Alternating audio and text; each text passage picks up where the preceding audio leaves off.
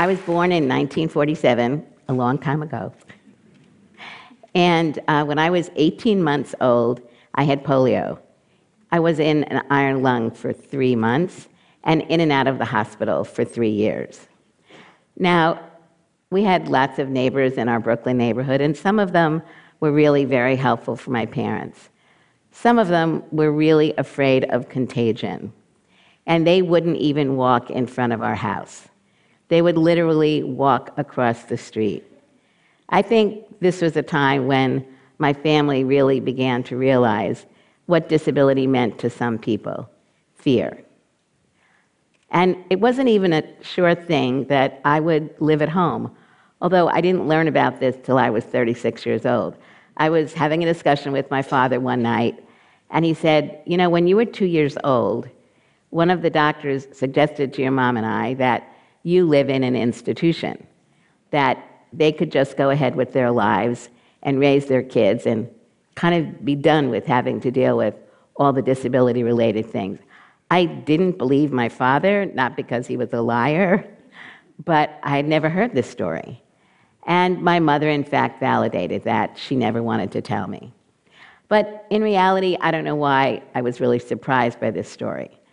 Because when I was five years old, and my mother, like mothers and fathers all across the United States, was taking me to school to enroll, she pushed my wheelchair to the school in walking distance to our house, pulled the wheelchair up the steps into the school, and we were greeted by the principal. Not really greeted, but the principal said, No, I couldn't come to that school because it wasn't accessible.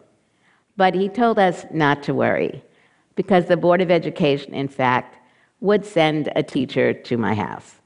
And they did for a total of two and a half hours a week. But for good behavior, they threw in an occupational therapist who taught me that very essential skill of cross stitching. I don't cross stitch today. I didn't actually get to go to school in a real building until I was nine years old. And then I was in classes only with disabled children in a school that had mainly non disabled children. And in my classes, there were students up to the age of 21. And then, after 21, they went to something called sheltered workshops with menial work and earning either nothing or below minimum wage. So I understood discrimination. My parents understood discrimination. My parents came from Germany. They were German Jews who left in the 1930s, escaping the Holocaust. My parents lost family and they lost parents. Both my parents lost their parents in the Holocaust. And so they realized that they could not be silent as things were going wrong for me in my life. Not me personally, but what was going on around me. They learned that because I used a wheelchair, none of the high schools in New York City and the entire city were wheelchair accessible. So, what was supposed to happen is I was supposed to go back onto home instruction along with many other students. So, my parents banded together with other parents. They went to the Board of Education and they demanded that the Board of Ed make some of the high schools accessible. And they did. And so I and many others were finally able to go to high school, a regular high school, and take regular classes. So, what happened next? I was learning more and more about what discrimination was, and equally important, I was learning that I needed to become my own advocate. I was entering college, Long Island University, and I had always wanted to be a teacher. And so I minored in education and I took all the appropriate courses. And then when it was time for me to go for my license, I had to take a written exam, an oral exam, and a medical exam. At that time, all three of those exams were given in completely inaccessible buildings. So I had friends who carried me up and down the steps for these exams, not in a motorized wheelchair, in a manual wheelchair. But I've passed my oral exam. I passed my written exam. My medical exam was something completely different. One of the first questions the doctor asked me was Could I please show her how I went to the bathroom? I was 22 years old, and you know, when you go for any kind of an interview, you think about all the kinds of questions people could ask you. that was not one of them. And I was like freaked out in the first place because I had heard that there were actually no disabled people using wheelchairs who were teachers in New York. So each step along the way, I was expecting something bad. So I said to her, Is it a requirement that teachers show their students how to go to the bathroom? If it is, I can do that.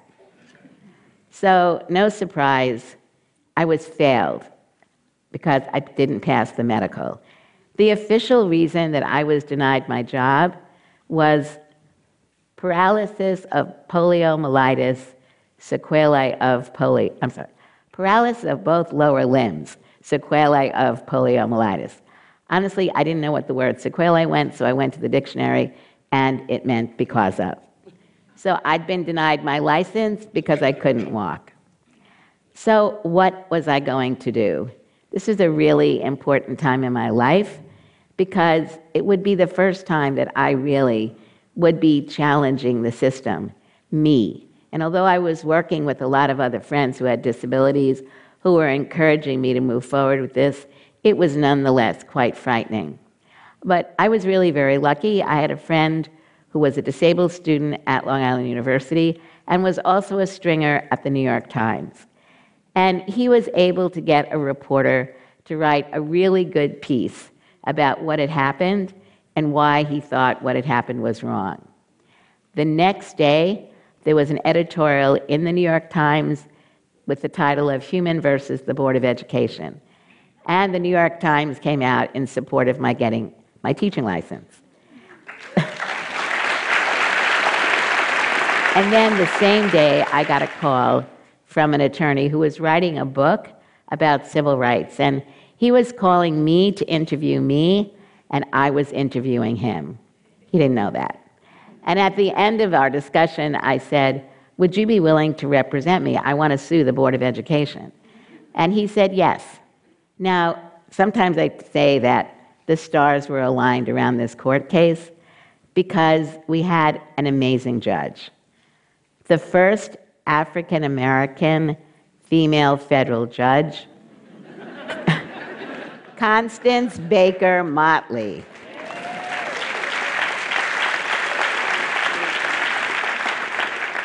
And she knew discrimination when she saw it. so she strongly encouraged the Board of Ed to give me another medical exam, which they did. And then I got my license and while it took a number of months for me to actually get a principal to offer me a job, I finally did get a job and I started teaching that fall in the same school that I had gone to, second grade. So that's a whole other TED talk. but I was learning, as my friends were, and people I didn't know around the country, that we had to be our own advocates, that we needed to fight back people's views that if you had a disability, you needed to be cured, that equality was not part of the equation. And we were learning from the civil rights movement and from the women's rights movement. We were learning from them about their activism and their ability to come together, not only to discuss problems, but to discuss solutions. And what was born is what we call today the disability rights movement. So I'd like to tell you a couple of riddles.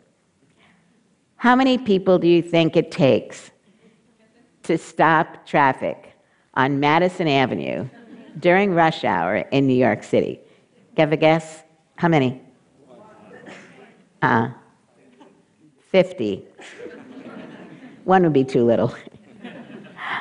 50 people and there were no accessible paddy wagons, So they had to just kind of deal with us. But let me tell you another riddle.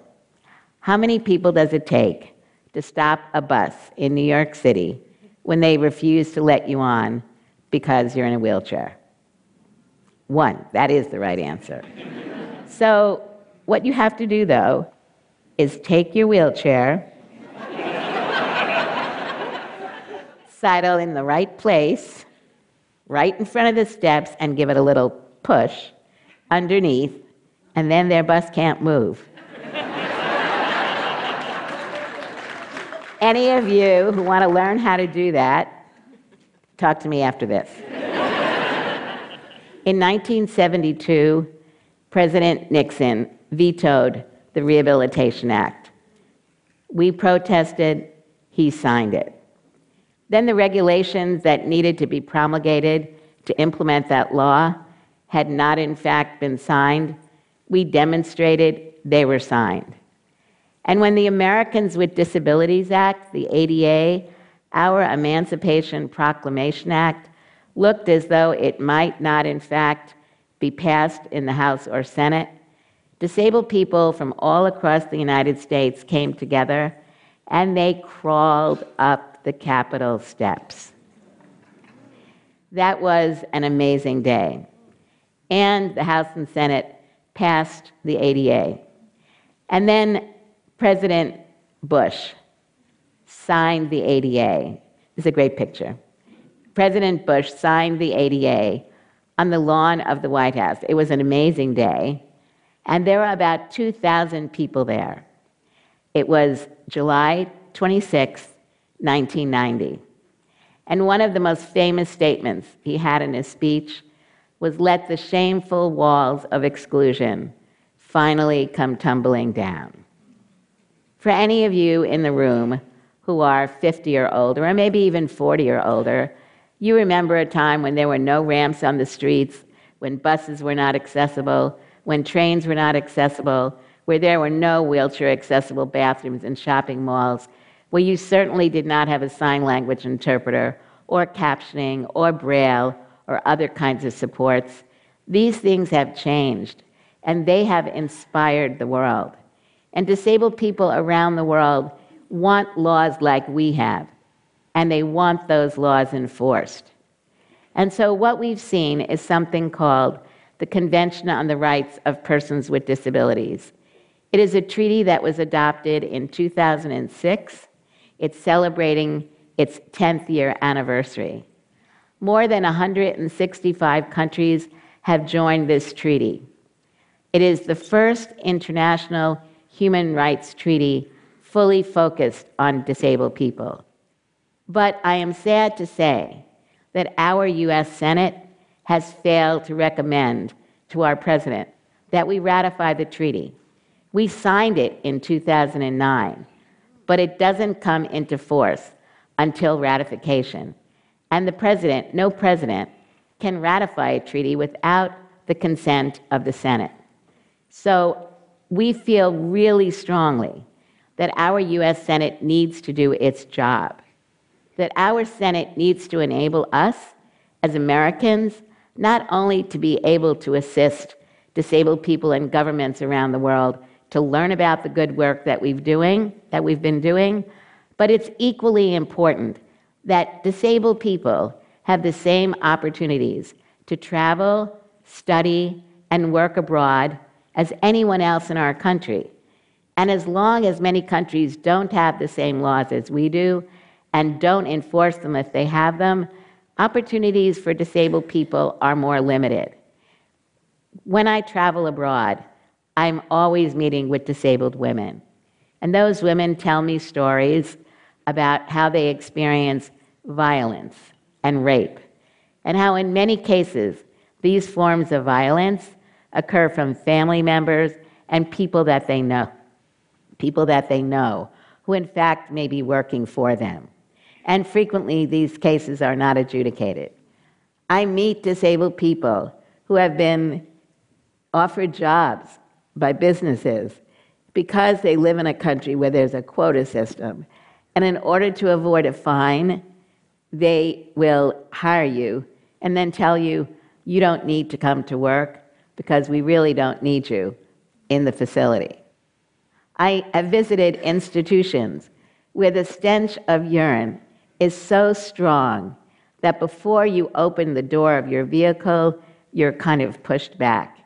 And then gone into those institutions where people should be living in the community with appropriate supports and seeing people almost naked, people who are chemically drugged, and people who are living lives of despair.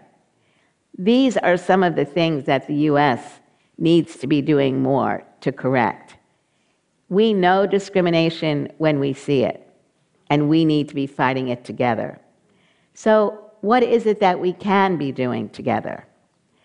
I encourage you all to recognize that disability is a family you can join at any point in your life. I'd like to see by a show of hands how many of you have ever broken a bone?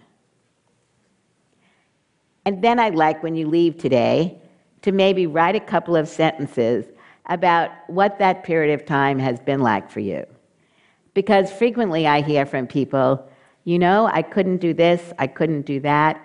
People talked to me differently, they acted differently towards me. And that's what I see and other disabled people see in flashing letters. But we, you in this room, people listening and watching this TED Talk, together we can make a difference. Together we can speak up for justice. Together we can help change the world. Thank you. I have to go catch my bus.